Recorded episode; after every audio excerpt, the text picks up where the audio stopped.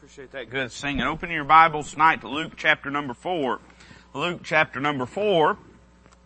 I, uh, I, ha- I have been following the Bible reading plan. I don't know if you have that is associated with our daily devotional. And uh, in reading this passage of scripture, which is where we're at, uh, in that we've just about finished up the entirety of the year. I noticed reading through this chapter a theme, and I want to spend a few moments and preach on it this evening that is prevalent in Luke chapter number four. Of course, this is the beginning, the early days of the earthly ministry of the Lord Jesus Christ.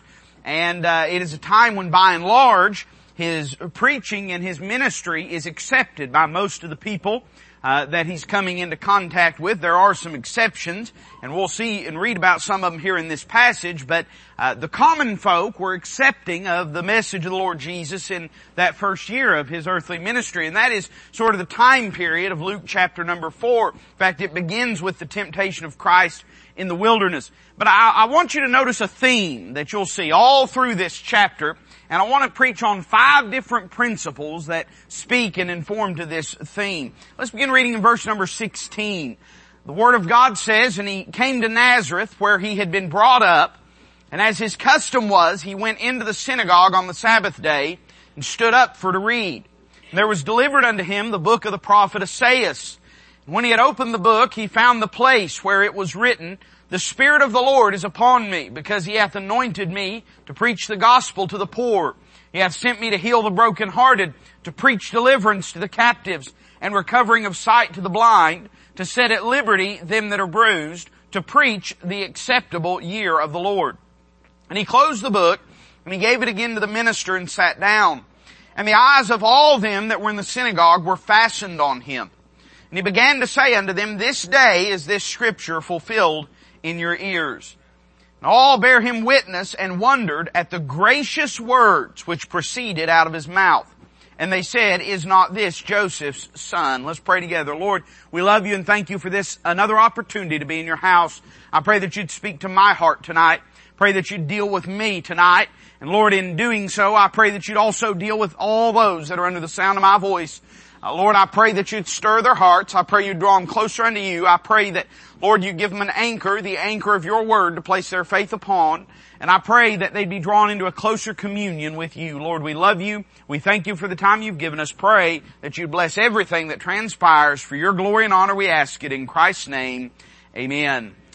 In verse number 22, the Word of God says that after hearing the Lord Jesus uh, read Isaiah 61, uh, verses 1 and most of verse number 2, it's interesting. I, I don't, I, I, very rarely read the uh, notes in my Scofield Bible. That's not really why I have a Scofield Bible. I have a Scofield Bible because every Scofield Bible looks the same. You can get, if it's an old Scofield, somebody say amen to that. You can get one today and it'll look a certain way and you can get one from 20 years ago and it'll look the same way. And listen neighbor, I just like things that don't change. Somebody say amen to that. But I'm not necessarily a, a big endorser of uh, Mr. Scofield's notes, but he does note the fact uh, with great interest that uh, the Lord Jesus stops halfway through Isaiah 61 2 the close of verse 19 where it says to preach the acceptable year of the Lord is not where uh, chapter uh, 61 verse number 2 of the book of Isaiah ends. In fact, it goes on to talk about the day of vengeance of our God. Why did the Lord Jesus stop when he did? Because he wasn't there to bring about the day of vengeance at that time. He was there to preach the acceptable year of the Lord. When he comes back the second time, he's coming back to bring in the day of vengeance. Somebody say amen to that. He's not coming back as a meek Galilean, but as a conquering King of Kings, Lord of Lords. And so he reads this passage of scripture uh, in the synagogue. And when he closed the book, everybody was staring at him, their eyes were fastened on him, and he began to say unto them, verse 21, This day is this scripture fulfilled in your ears. And all bear him witness, notice this next phrase, they wondered at the gracious words which proceeded out of his mouth. You'll find that this is one instance, but if you scan this passage, this chapter, you'll find that uh, this idea of the words of Christ features prominently throughout it. In fact, notice it with me. We'll just sort of jump around a little bit. Look back at verses 3 and 4. The Bible says, The devil said unto him, If thou be the Son of God, command that this stone that it be made bread. And Jesus did what? He answered him, saying what? It is written that man shall not live by bread alone, but by every word of God. When you look a little bit further down in verse 15, it says, He taught in their synagogues being glorified of all. When you come down to uh, verse number 32, it says they were astonished at his doctrine, for his word was with power. When you come down to verse uh, number 35, the, de- the Lord is talking to a devil and it says, and Jesus rebuked him saying, hold thy peace and come out of him. And of course the devil came out. In verse 36 it says they were all amazed and spake among themselves saying, what a word is this? For with authority and power he commandeth the unclean spirits and they come out. And then you see down in uh, verse number 39, he's uh, in the home of Simon Peter and Simon Peter's mother-in-law is getting ready to die from a fever and it says, and he stood over her and rebuked the fever and it left her and immediately she arose and ministered unto them. And of course Christ himself says in verse number 43, if you've got a red letter Bible, you can see it there in blazing red color. He says, I must preach the kingdom of God to other cities also, for therefore am I sent. All of these references to the words of Christ are in fulfillment to what he said and what he read in verse number 18. Notice this verse again. The Spirit of the Lord is upon me because He hath anointed me to what? To preach the gospel to the poor. He hath sent me to heal the brokenhearted and to what? Preach, come on help me now, and to what? Preach deliverance to the captives and recovering of sight to the blind, to set at liberty them that are bruised, and to do what? To preach the acceptable year of the Lord. Luke chapter number four is all about the power of the words of Christ. Now I would remind you tonight that when we talk about the words of Christ, we're talking about something that is completely inseparable from what we call the Word of God. You see, as John pointed out, we talked about this morning in the morning service, uh, Christ was not just the author of the Word, Christ is the Word. Christ is the, is the physical manifestation of the Word of God. This, by the way, sometimes, listen, when you believe you have a perfect Bible, and I believe I have a perfect Bible. I don't believe what Mr. Scofield says is perfect. I don't believe the appendix is perfect. I don't believe that the index is perfect. But I believe every single word from Genesis 1-1 to Revelation uh, 22 or 21 or 22 21. I'll get it said here in a second. Somebody say amen. Every single one, from the first end to the last amen, is inspired, preserved, and inerrant in every way, shape, fashion, and form. And sometimes when you preach that, some folks, I know there's a lot of folks, well-meaning folks, and folks that, that, that do love the Lord, but uh, they bought into this whole thing of other versions of the Bible, and sometimes I think they wonder why we are so passionate about this King James issue. The reason is because it's not a matter of preference to me, it's a matter of where, whether we have a perfect Bible or not. That's an important principle. Listen, uh, I ain't never met anyone that's NIV only, or New King James only, or ESV only, or ATV only, or SUV only. I ain't never met any, well I've met a few folks that's SUV only. Now listen, and we, we sort of say it tongue in cheek, but it, it, it matters. And I tell you why it matters, because it's not really a matter of what, what letters are printed on the spine of the Bible. It's a matter of whether we believe we have a perfect Bible or not. I believe my King James Bible is perfect. And I've never ha- found anyone to be able to show me otherwise.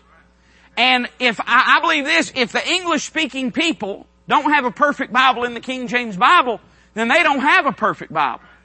Let me go a step further and say this. If the English speaking people don't have a perfect Bible in the King James Bible, I'm not sure anybody has a perfect Bible. People say, well, the originals. Well, there ain't no originals. Uh, you go find me the originals, then we'll talk about it.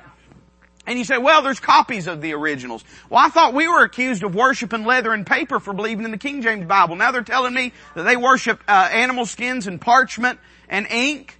The fact is that there's a lot of originals that ain't everybody and never anybody laid hands on. Show me where those originals are that God wrote on Mount Sinai. Right?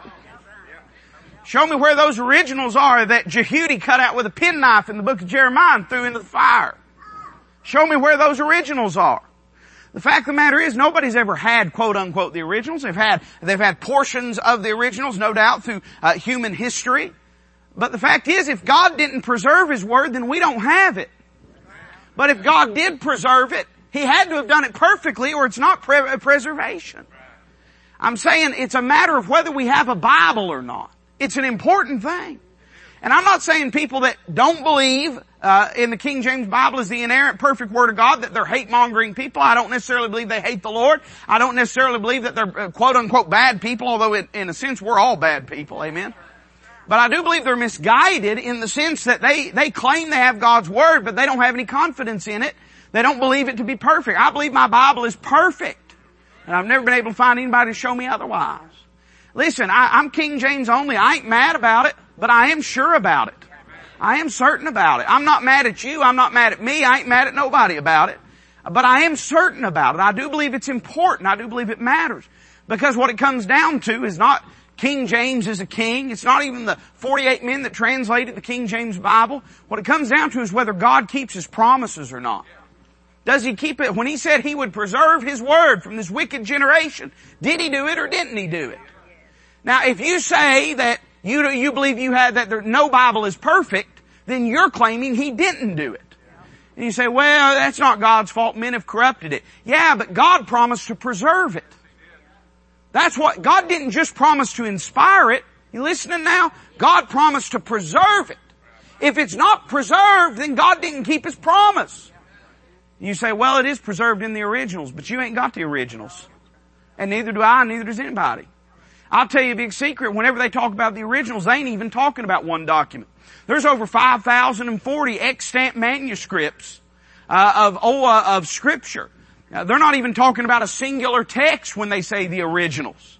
The fact is, if you want to hold a perfect Bible in your hand, your only chance to do it is this King James Bible. It's your only chance to do it. I believe it matters. It's important. And part of the reason I, I, I and I, again, I'm not mad about it. I think there's a lot of folks that ain't King James only. They're King James ugly. Amen. And, and I don't think there's any, I don't think that the Lord's glorified by that. We don't, we can be right without being mad. And we ought not have a, a, hostile, combative attitude towards people. If someone does not believe like we do on that issue, and if we're confident in our position, we ought to do everything we can to try to present our position, show them the truth. Uh, not be mad at them, not fuss at them, not throw them under a bus, not be rude to them, but try to show them truth. I think a lot of times when people meet it with a combative spirit, it's because they're insecure about their position. Otherwise, they wouldn't have to be so ugly and so nasty about it. I, I, listen, I'm King James only, but I don't want to be King James ugly. I want to have the right spirit about it, but it's an important issue. Because it really, when you boil it down, it's a question of whether we have a Bible or not. To say we have an imperfect Bible is really to say we have no Bible at all because who has the authority to determine what is inspired and what's not inspired? In other words, this Bible's either absolute or it's obsolete. You can't have it both ways. It's got to be one or the other. You say, well, preacher, it might, it's probably just some obscure passage in the book of Leviticus. Well, I'd say this, that obscure passage in the book of Leviticus is every bit as inspired and inerrant as John 3.16. And if it didn't need to be there, God wouldn't have put it there. But beyond that, how do you possibly know? If you believe that your Bible is truth that's mingled with error, then how do you know what's inspired? How do you know what's not inspired? It's either absolute or it's obsolete. It means nothing to us. Either our Bible is perfect or we have no foundation for our faith. We have no anchor whereby we can tether ourselves from the winds of secular humanism and of human impulse. The Bible, listen, either it's perfect or it don't mean anything. Either, and by the way, it's either preserved or its inspiration don't mean anything. If God inspired His Word but didn't preserve it, what good did that do anybody? I, listen, I believe God loves this generation just like He loved that generation. And, and uh, listen, I, I, the only thing you get from riding hobby horses is splinters. I got no interest in beating you over the head with it. I, I think most of the people, if not everybody in the room, probably understands what I'm saying here. What I'm getting at is this, it's an important issue, and here's why. Because the Word was made flesh and dwelt amongst us. What you say about the Word of God is equivalent to what you're saying about Christ. They are one and the same in nature. They are synonymous in, in spirit and in nature and in purpose and in message. And as such, when we're talking about the words of Christ, we're talking about the Word of God. By the way, when we're talking about the works of Christ, we're talking about the Word of God because He is the Word. And I could, listen, there could be a lot more preaching done in this chapter than what I'm going to do tonight. But I want you to notice five ways in which the Word of God presents itself as powerful when in different situations in Luke chapter number four. And I'm going to give you these and then I'm going to close. Look back at verse number one. The Bible says this, Jesus being full of the Holy Ghost returned from Jordan and was led by the Spirit into the wilderness, being forty days tempted of the devil. And in those days he did eat nothing. When they were ended, he afterward hungered. The devil said unto him, If thou be the Son of God, command this stone that it be made bread. Jesus answered him saying, It is written that man shall not live by bread alone, but by every word of God. I'm say number one tonight that the Word of God has power over the devil himself. Over the devil himself. There are three temptations that Satan presents uh, to the Lord Jesus Christ. The first, of course, appeals to his physical hunger, and he was physically hungry. The Bible says that that he was in hunger. And uh, it, by the way, it's interesting because all three of the things that the devil tempts him concerning, not necessarily what he asks Christ to do, but what he offers to Christ in these temptations, none of the three of them are wrong in and of themselves. The first, he offers him bread to eat, and he says, turn these stones into bread. Well, it's not wrong to eat bread. In fact, uh, uh, when they observed the Lord's Supper, and when the Lord gave the Lord's Supper to the disciples to give to the church, it's the breaking of bread. It's not wrong to eat bread. Uh, we have it recorded many times that Christ broke bread. But what was the devil trying to do? He was trying to get him to put his physical desires over his spiritual needs. He was in the wilderness fasting and praying. Uh, he would leave this place, by the way, and go in the strength of the Spirit. Why was that? It wasn't just because he was God the Son. It was because he had been spending 40 days in prayer and fasting in the wilderness. Now you might say, well preacher, he didn't need that. Well you take it up with him. He's the one that decided to spend 40 days in the wilderness. So evidently he saw spiritual nourishment and benefit through that process. And over and over again in the gospels he would come away come apart into a wilderness or into a mountain place to pray and to spend time with the lord.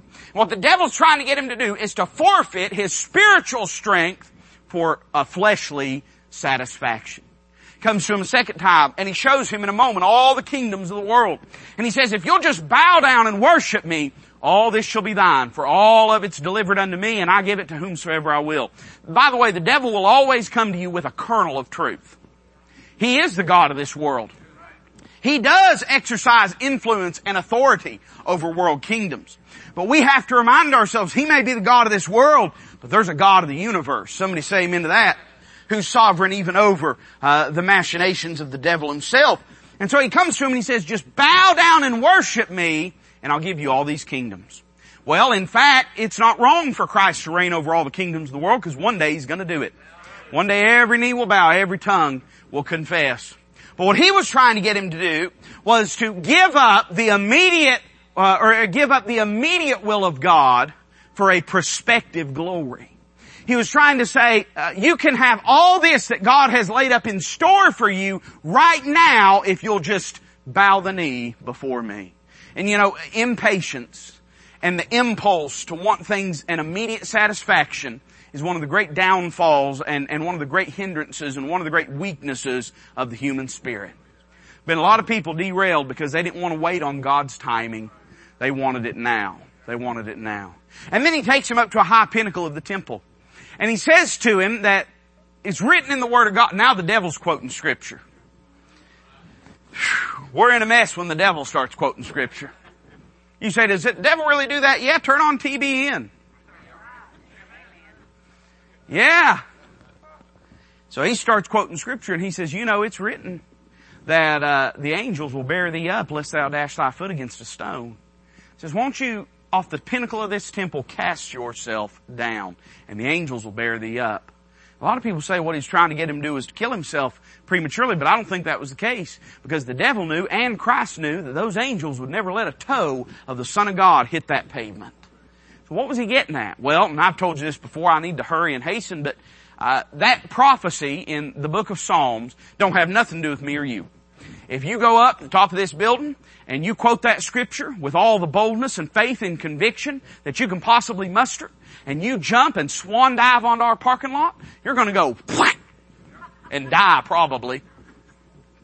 Ain't no angel gonna bear you up. God's gonna look down and say, is he that stupid? Ain't no angel gonna bear you up. But they would have Christ. Why? Because there was a divinely foreordained place of His crucifixion, of His death upon the cross of Calvary. And the angels were going to minister. They're a flaming fire and they minister unto Him to see to it that He made His way to Calvary. All around him at all times were beset enemies that wanted to short circuit the providential plan of God, but the angels of God protected and vouchsafed him until he went up Calvary's hill and died a sacrifice for you and I.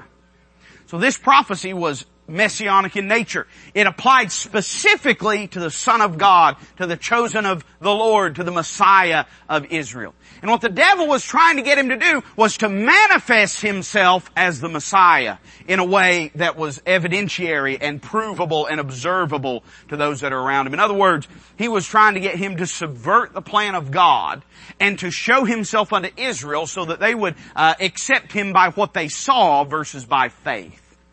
And you know, on all three of these occasions, the Lord replies in the same way. Notice it with me. Verse 4, Jesus answered him saying, It is written, that man shall not live by bread alone, but by every word of God. Verse number 8, Jesus answered and said unto him, Get thee behind me, Satan, for it is written, Thou shalt worship the Lord thy God, and him only shalt thou serve. Verse number 12, Jesus answering said unto him, It is said, Thou shalt not tempt the Lord thy God. And I like verse 13, when the devil had ended all the temptation, he departed from him for a season. Now Christ is the Son of God. He's the Son of God now. He was the Son of God then. He's the creator of the world now. He was the creator of the world then. All things were created by him and for him now, and the same was true then. And he had the power, if he had wanted to, to speak the devil out of existence. But he didn't do that. Instead, he reclined and took refuge in the power of God's Word to thwart temptation and the devices of Satan. Why did he do this? Here's why. Uh, he left us an example, he said in the book of John. He said, I've left you, in, in John chapter 13, he said, I have left you an example that you should do likewise. Uh, Peter said that he is our example in suffering. The fact is, he met the devil on those terms because you and I are going to have to meet the devil on those terms. And he proved to us that the Word of God is sufficient, it has power over the devil. Now let me say very clearly, the Word of God is not some magical incantation. It's not abracadabra. Listen, if you think that, read over in the book of Acts where there was a, uh, seven sons of Sceva, vagabond Jews that decided they was going to cast out some devils. And they go to them and they didn't know God. They didn't know anything about God. They didn't know anything about the gospel. They just had heard Paul was doing it. And so they go to these devils, uh, or this man that is full of devils, and they said, we adjure thee by Jesus whom Paul preacheth. And then they waited. I don't know what they expected to happen. I'll tell you what happened the man that had them devils leapt upon him, hurt him, left him abused and wounded, and whooped him. You know why? Because it's one thing to know his name, it's another to know him. It's another to know him. You may know all about him and still not know him. And they tried to use the name of Jesus like open sesame or abracadabra. They tried to use it as an incantation and invoke it without having any relationship with Christ himself. And it was weak you understand that's the name, that, that, that, that's the name that's above every name. You understand? That's the name, that's the heavenly name. But if it's spoken by someone that has no knowledge of Christ, and if it's spoken just merely as an incantation, and not as an expression of effectual dependence upon Him and His promise, if it's just something that somebody banters out, uh, it, it has no meaning, it has no effect. The devil's not scared of syllables, he's scared of the Savior. It's not abracadabra, but what it is, is representative of divine truth.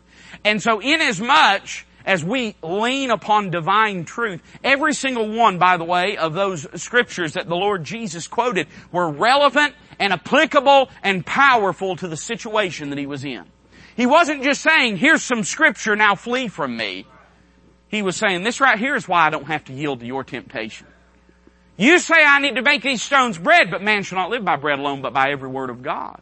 You're saying that I need to bow down and worship you, but God's already said I'm to worship Him and Him alone. And you're saying that I need to manifest myself as the Messiah, as the Son of God. But the scripture says we're not to tempt the Lord thy God. Every one of them related directly to His situation. Here's what I'm saying. And I've heard a lot of people say this. Well, if you're going through a hard time, if you're tempted, if you've got some kind of spiritual oppression going on, well just quote scripture out there and just say the name of Jesus and that's going to do so. I don't believe that's so. I don't believe it's so. I believe that what does do something is for us to rest effectually on the truth of God's Word. It shores us up. It gives us strength. It gives us the motivation. It gives us the foundation to resist temptation. Otherwise, Christ would have quoted just any scripture.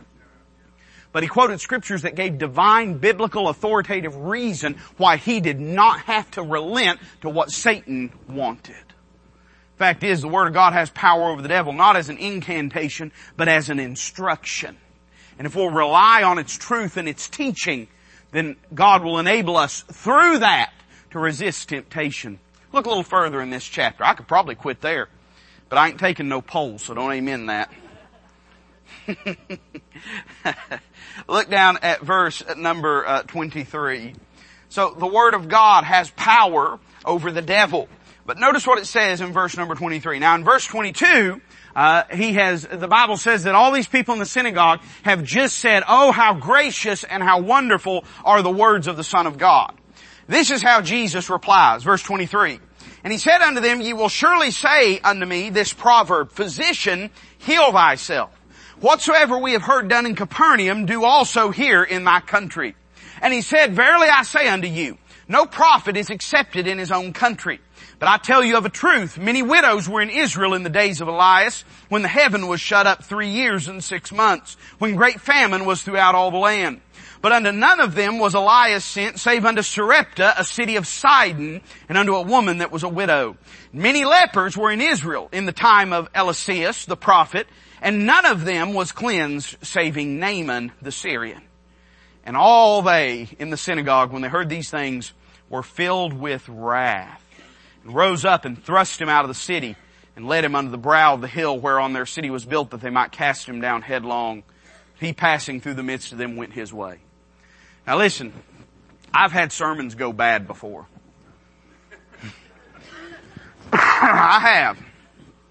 I've been, there's been times, and some of y'all been in some of them, where I've been preaching, and all of a sudden, man, I say something. I hope it's in the Spirit of God. I hope it's of the Lord. I find this, that when it's not in the Lord, I ain't got no boldness. Uh, I may have meanness, but I ain't got no boldness. if I say it in the Lord, there's a holy boldness. There's been times I've been preaching, and son, I mean the Spirit of God's been moving, and people shouting, and people in the glory, and then all of a sudden you say something, and a cold chill runs through that sanctuary that'll freeze the center aisle. I've had sermons go bad before. But I've never had a sermon turn the way that Jesus' sermon did here. He's in the synagogue and he reads Isaiah 61 and they say, what gracious and wonderful words. And he says, you like that? You ain't seen nothing yet. He says, I know what you're thinking. You're thinking, physician, heal thyself. Uh, you can do all those things everywhere else. Well, why don't you do it here? Jesus says, I'll tell you why I won't do it here because you won't have it done here because no prophet is accepted in his own country. And then he says something that really, really rubs them the wrong way. He says there were a lot of widows during the days of Elijah that needed miracles, but it wasn't to a Jewish widow that Elijah went, it was to a dweller in Sidon, a Gentile. And he says there were a lot of lepers in the days of Elisha that could have been healed in the land of Israel, but it wasn't to a Jew that Elisha went, it was to a Gentile when he healed Naaman the Syrian. What he's saying is this, uh, those that wants it, gets it. And those that don't want it, don't get it. And he's reminding them that just because he's sent as the shepherd over the lost sheep of Israel, and just because his primary ministry is to the Jews, that doesn't mean that God is going to force them to receive and accept his witness, nor does it mean that God is compelled to minister unto them if they won't have him and if they won't receive him. And that cold wind blew through the synagogue, and they were filled with wrath. Why? Because he had nerve enough to tell them that them being Jewish wasn't enough to get him in good with God.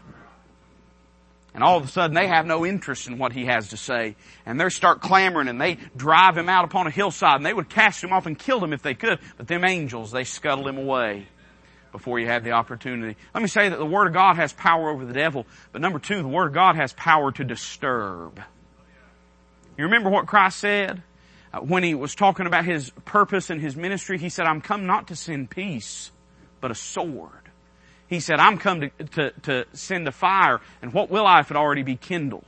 What he was saying is this, he would go on to elaborate and say that the message that I preach, is going to set mother-in-law against daughter-in-law and father-in-law against son-in-law. It's going to set brothers against one another and it's going to divide houses. He's saying the word that I'm preaching unto you, it's not something that's going to leave you comfortable. It's something that's going to disrupt and disturb you. And oh my, I, oh my, I need to get this, you need to get this, your dog needs to get this. If there was anything we need in this cold, calloused, apathetic, backslidden day that we live in, it's we need to be disturbed by the Word of God. We need the Word of God to find that golden calf and slay it. We need the Word of God to find our groves and tear them down. We need the Word of God to uproot our idols and to disrupt our wickedness. We need it to plow up our fallow ground. We need it, man. Hey, listen, if the Word of God don't step on your toes, you probably ain't reading it right. If it doesn't disturb and disrupt, if it doesn't every once in a while take the divine finger of the Holy Ghost and place it right on your most precious uh, possessions and your most precious ideals and say, lay this on the altar of sacrifice, then you're probably not reading it right. The Word of God ought to disturb us sometimes. It provides great comfort once we align ourselves with its truth. But it ought to be that the Word of God doesn't leave us unchanged and untouched. It ought to be that it uproots us and changes us in the most radical ways. The Word of God is powerful. Not only does it have power over the devil and power to disturb, but look a little further in this passage. Look down at verse number 31. The Bible says this, He left there and came down to Capernaum, a city of Galilee, and taught them on the Sabbath days. The Bible says, and they were astonished at His doctrine. I want to read that again. And they were astonished at his doctrine. Doctrine. You see that? Doctrine. D-O-C-T-R-I-N-E. Doctrine. That's a Bible word. There's a lot of, and I think well-meaning people, and I think sometimes it's a matter of semantics. I think sometimes they're trying to say they just don't want to see people fuss and fight. There's been a lot of people, especially here in East Tennessee throughout the years that have said we ought to stay away from doctrine. No! We ought to bury ourselves in doctrine. All scripture is given by inspiration of God and it's profitable for what? First, for doctrine. Doctrine means a teaching. And when, uh, when people say we ain't got no doctrine in our church, all they're saying is we ain't got no teaching in our church. He says they were astonished at his doctrine. Why? For his word was with power. Can I preach at me just a little bit? That'd be alright? You can tune out. Go ahead. If you got hearing aids, you can turn them off. I'll wave at you when it's time to turn them back on. It, hey, listen, they weren't astonished at his depth. They weren't astonished at his originality. They weren't astonished because his word was polished. They were astonished because his word was with power power from on high. The only thing that makes preaching meaningful is if it's sanctioned by divine power. That's it. It can be perfectly balanced. It can be homiletically uh, immaculate. It can have every single quality and element. It can be three points in a poem, an introduction and an outroduction. It can be everything you could ever want in a sermon.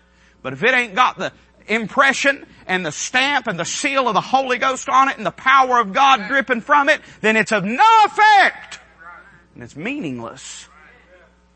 They were astonished because his word was with power. I wonder what they meant by that. Well, if you had gone to a synagogue in that day, you would have found a lot of scribes and a lot of Pharisees sitting around, asking a lot of questions, ruminating on a lot of rabbinical teachings, talking about a bunch of old fables and wives' tales, and providing a lot of questions, but not very many answers. And when the Son of God comes in, He opens the scripture and He reads it, and he immediately speaks to it. He says, this is what the Word of God says, and I'm here to tell you that this is what it means. He didn't show up to posit questions. He showed up to provide answers. They weren't used to that. They were used to a bunch of people waxing long about various traditions and, and how they ought to tithe with this or that and who was a descendant of who and, and various, uh, what, what the Bible says are things that do not edify. They don't edify. When Christ showed up, He pushed all that mess out of the, out of the room and he said, let me provide you divine truth and answers. The Word of God is power, powerful and has power in its doctrine. When we don't know what to do, when we have nothing but questions and we need answers, we can go to the Word of God to find them. You want to know what you need to do in life? Go to the Word of God. You want to know what decision you need to make? You're at a crossroads. You don't know whether to go left or right. You don't know what to do. Go to the Word of God. You'll find the answer. Oh my, listen, I, I remember, and, and I'm not saying this fussing at young people. I just am saying I remember being a young person hearing these same things preached and not really getting it. I wish I had gotten it earlier, man. Because you're going to face things in life. You, you feel like you got all these decisions in front of you. You don't know what to do. And you feel like you are looking for answers. And it may be hard for you to believe me. You may have a thousand reasons that you don't want to believe me, but I'm here to tell you, and you'll learn it uh, by experience if you don't learn it by example, uh, that the Word of God has all of the answers of life. If you'll bury yourself in it, if you'll read it, if you'll fall in love with it, if you'll open your heart to it, if you'll submit your will to it, then you'll find that every answer that's needful in life is found within its pages. Look at verse 33. The Bible says, and in the synagogue there was a man which had a spirit of an unclean devil, cried out with a loud voice. See, he was alright when all the doctors and scribes and Pharisees were ruminating upon all of their various questions. That man with the devil wasn't upset about that. That devil wasn't bothered by that. But then when divine truth begins to be spoken with divine power, all of a sudden that devil cries out. He can't handle that. All of a sudden he's disturbed and disrupted and a choice must be made. I like the kind of preaching that you either have to get right under or get out from under. And that's what the Lord Jesus preached.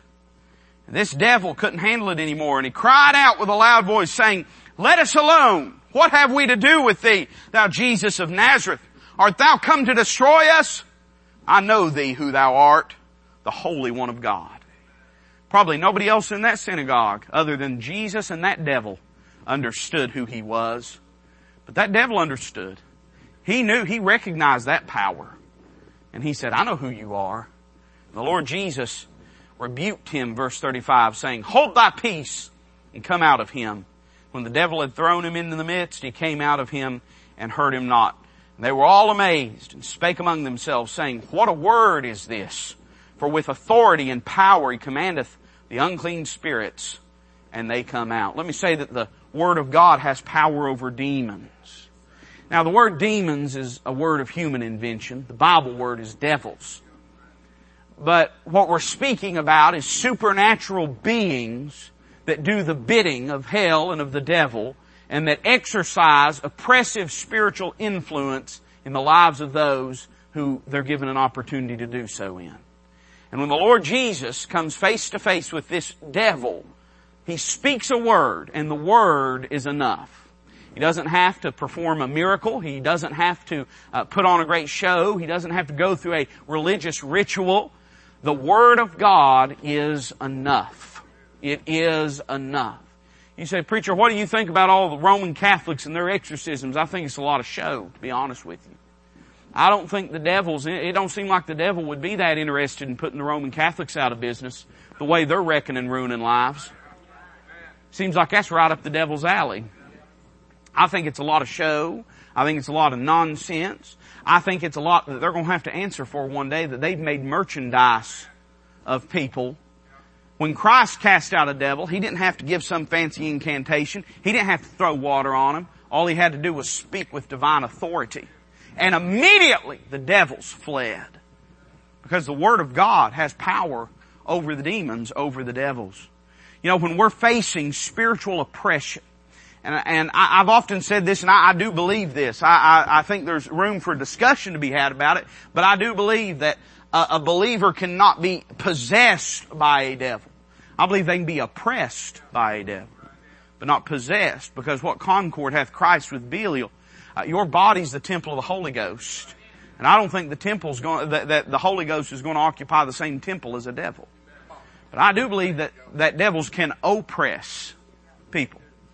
And when we're facing any sort of spiritual opposition, It may not be the, the kind of, uh, of supernatural demonic oppression that was transpiring in the synagogue, but any time that we're facing spiritual oppression, spiritual opposition to serve God, we are facing, the Bible says we wrestle not against flesh and blood, but against principalities and powers, spiritual wickedness in high places. And I do believe that when we face satanic spiritual opposition, that the only answer for it is to rely and recline and take refuge in the Word of God. The devil has no reason to fear you or me. But the devil does fear the Word of God and the Son of God. Uh, we find that uh, Jude emphasizes this truth. says that whenever Michael the archangel disputed with Satan over the body of Moses, he did not bring against him. Actually, it says he durst not bring against him a railing accusation, but said, "The Lord rebuke thee."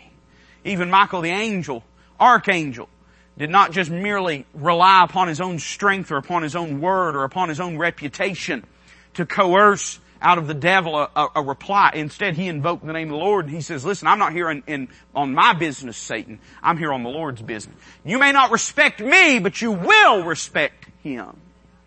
The fact is, the devil don't have anything to fear in you or me. But he does have something to fear in the Lord. And greater is he that is in you. Not greater is you. Greater is he that is in you than he that is in the world. It ain't about you, it's about him. And so when faced with spiritual opposition, we can lean upon the truth of the Word of God. I'm not talking about just uh, quoting it. I'm not talking about just spouting it as a, as a magical incantation. I'm talking about by faith effectually leaning upon its truth. We can face all manner of spiritual opposition. And look with me at verse number 38. The Bible says this, And he arose out of the synagogue and entered into Simon's house. And Simon's wife's mother was taken with a great fever, and they besought him for her. And he stood over her. Now think about this for just a moment. Look, look back with me.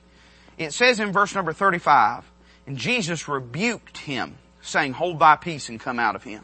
You look over in verse number 39, he stood over her, and what did he do? He rebuked the fever, and it left her, and immediately she arose and ministered unto them.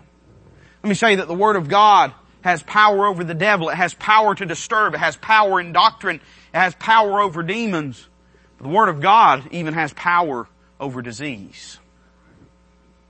Don't get nervous. You trust my preaching? Some of y'all get nervous. Saying he's going to start selling scraps of his suit. Amen?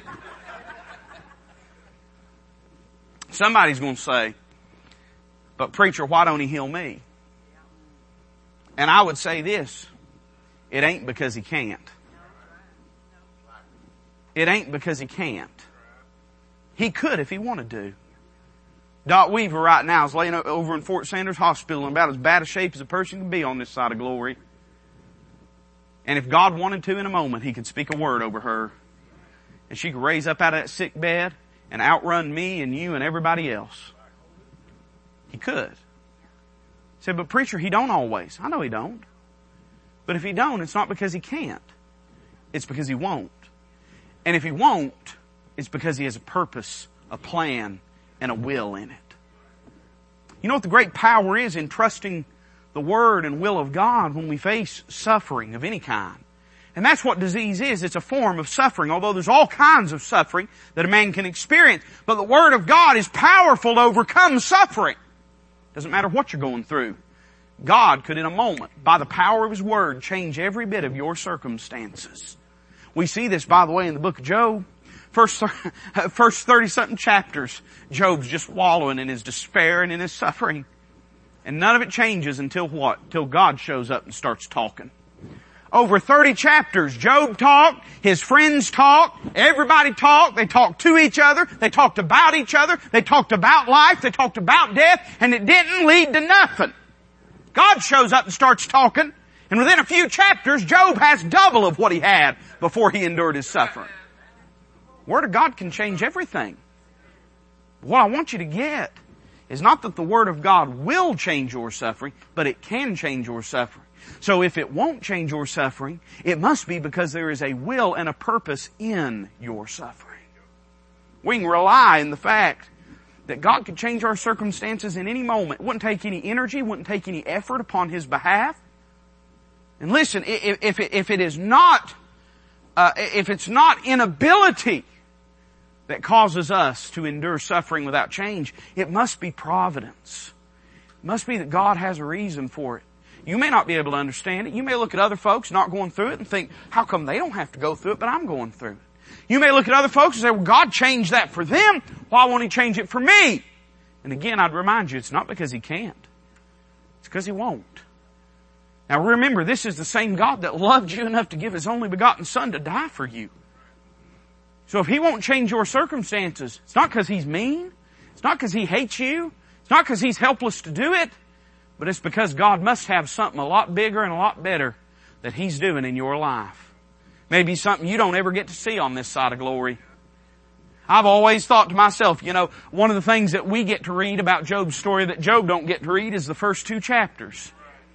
We know why Job suffered, but to our knowledge, Job never did. Never once does God say to Job, Job, this is why you're going through what you're going through. He doesn't provide him any answers except God says, Job, where were you when I laid the foundations of the world? Where were, are you the one that keeps creation rolling along? Are you the one that feeds the animals? Are you the one? All God does, God don't show up and talk about Job. God shows up and talks about himself. And that's what lifts Job's spirit. And that's what liberates Job's bondage. But never once does God tell Job why he went through what he went through. As far as we know, it wasn't until he got to heaven that he found out what God was doing in his life. At the end of the day, it didn't matter.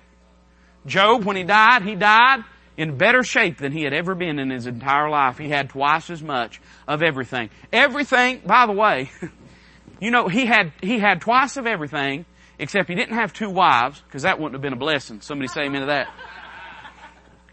And he didn't have two sets of kids. You know why? Number one, we have no reason to believe that he lost his wife. She shows up in that one phrase. But we have no reason to believe that she walked off and left him. And he didn't have two sets of kids. You know why? Because he didn't really lose that first set.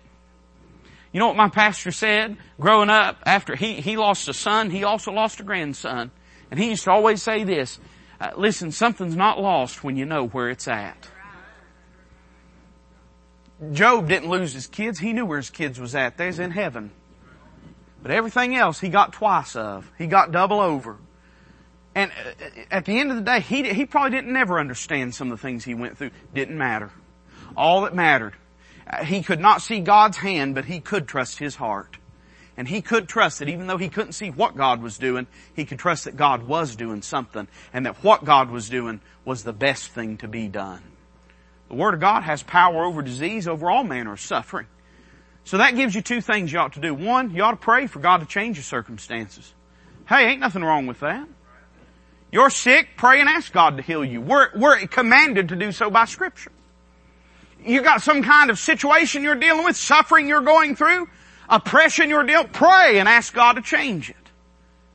Preacher, what if he don't? Well, if he don't, it won't be because he can't.